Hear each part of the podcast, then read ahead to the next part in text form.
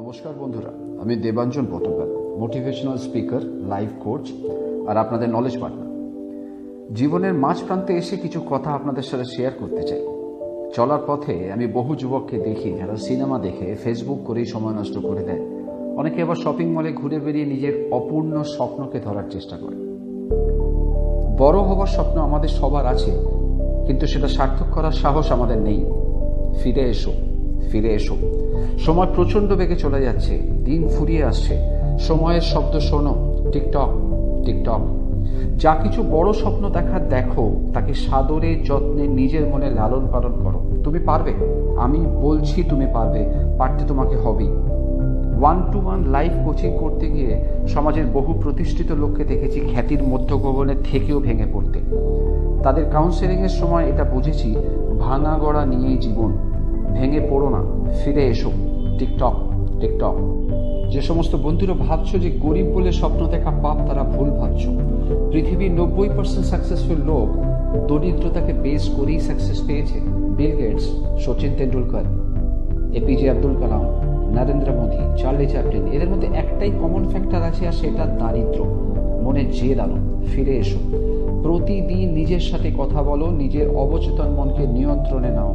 মুখের মধ্যে আগুন জ্বালো আর সেই আগুনটাকে নিভতে দিও না। কি চাও তুমি? উচ্চশিক্ষা সরকারি চাকরি, আইএএস অফিসার, আইপিএস অফিসার কিংবা আইএফএস, নাকি ডাইরেক্ট সেলিং ইন্ডাস্ট্রি থেকে কোটি কোটি টাকা রোজগার? এর সব কিছুই সম্ভব যদি তুমি প্রকৃতই চাও। আমার তিরিশ বছরের অভিজ্ঞতা থেকে বলছি, যদি কখনো নিজের খিদেকে বা কোনো অপমানকে বারবার মনে করো অথবা বাবা মাকে দেওয়া কোনো কথা, প্রেমিক বা প্রেমিকার অপমান, আত্মীয়দের রাঙা চোখ, যদি বারবার মনে করো তুমি পারবে তুমি পারবে নিজের অপমানের বদলা নিতে। বন্ধুরা, একটা পুরানো প্রবাদ শেয়ার করছি। গরিব হয়ে জন্মানো অপরাধ নয়, কিন্তু গরিব হয়ে মরা, সে তো মহাপাপ। ফিরে এসো, মহাপাপ তোমাকে শোভা দেয় না। তুমি নিম্ন শিক্ষিত হতে পারো, তাতে কি? তুমি গরিব হতে পারো, তাতে কি? তুমি দুর্বল হতে পারো, তাতে কি? কবি সুকান্ত ভট্টাচার্যকে মনে আছে?